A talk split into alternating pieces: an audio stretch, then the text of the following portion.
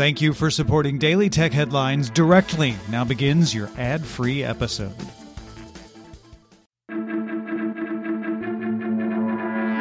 These are the Daily Tech Headlines for Thursday, November 3rd, 2022. I'm Rich Strappolino. The Connectivity Standards Alliance formally launched the Matter Smart Home Standard, with 190 products certified or close to certification across categories like smart lighting, plugs, thermostat, light shades, sensors, and locks. Philips announced its Hue bridge is now Matter certified, with a firmware update coming to make all existing and new Hue lights and accessories automatically Matter enabled. Snap and Amazon Fashion partnered to let Snapchat users try on branded glasses and sunglasses using augmented reality filters. These lenses are available on the @AmazonFashion public profile within the Snapchat app. Lenses will show a link on screen to purchase the item on Amazon. The two companies plan to expand into additional verticals in the future using this virtual try-on experience. The messaging app WhatsApp launched Communities, which offer more tools for structured group conversations. Communities support up to 1,024 users, offer admin controls, subgroups, large file sharing, and 32-person video calls. Communities are invite-only and won't be viewable in search or discovery features. Current group chat admins can choose to transition these into communities. TikTok updated its European privacy policy to say that its staff in the U.S., Brazil, Canada, Israel, Singapore, and China can access European user data. That data remains stored in Singapore. According to its head of privacy in Europe, Elaine Fox, data will be subject to a series of robust security controls and approval protocols with methods recognized under GDPR. The new policy goes into effect December 2nd. Facebook will end its practice of using humans to curate the Facebook News section and go back to relying only on algorithms.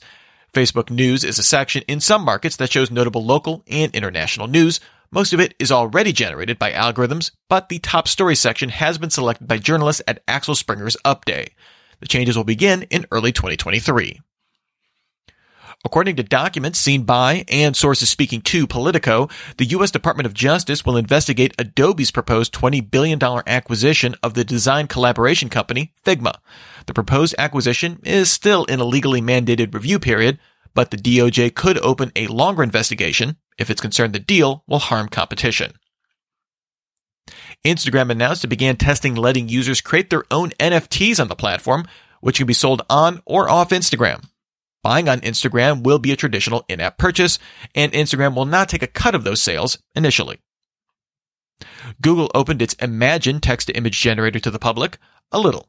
You'll be able to use two types of limited requests in Google's private beta AI test kitchen app. One type, called City Dreamer, will let you ask Imagine to make a city around a theme you choose. Another lets you make a little cartoonish monster. Facebook expanded its professional mode profile setting to all users after testing the feature since December 2021. This provides access to analytics and monetization tools on a user's profile, previously only available on pages. This includes access to subscription-only content, monetizing in-stream ads in Reels and Stories, and stars tipping. Twitter announced it canceled its developer Chirp conference, previously scheduled for November 16th. Twitter last held a Chirp conference in 2011. Patreon launched native ad-free video hosting for creators on Pro and Premium plans. Creators can upload up to 500 hours of content through the end of 2023, after which Patreon will roll out a detailed payment structure to buy additional upload hours. Creators can create custom teasers to entice potential supporters, view audience data, and select what tiers can view the content.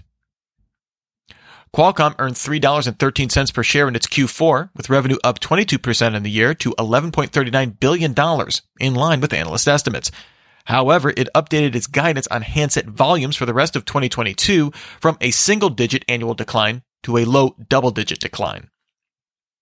In its Q3, Roku added 2.3 million streaming accounts, bringing its total to 65.4 million and beating analyst estimates.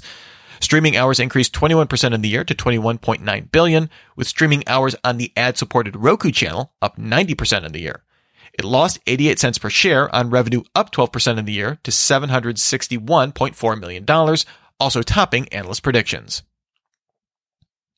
Lenovo ships the most PCs, so it's no surprise the PC market slowdown is impacting its earnings. In its Q2, it reported its first year-on-year revenue decline in 10 quarters, down 4% to $17.09 billion, although it did beat analyst estimates. IDC reports Lenovo saw PC shipments decline 16% on the year this quarter. Google will roll out an update to its Gmail app in the U.S. to support package tracking with supported providers. This will show the shipping status at the top of the message, and Google plans to update it to surface order emails when a shipment is delayed in the coming months. And finally, Gaming on Linux reports that, according to Steam's public data, the release of the Steam Deck caused Linux's market share on the gaming platform to hit an all-time high of 1.28%. This compares to a 2.23% share for macOS, although Windows still dominates with 96.5% market share.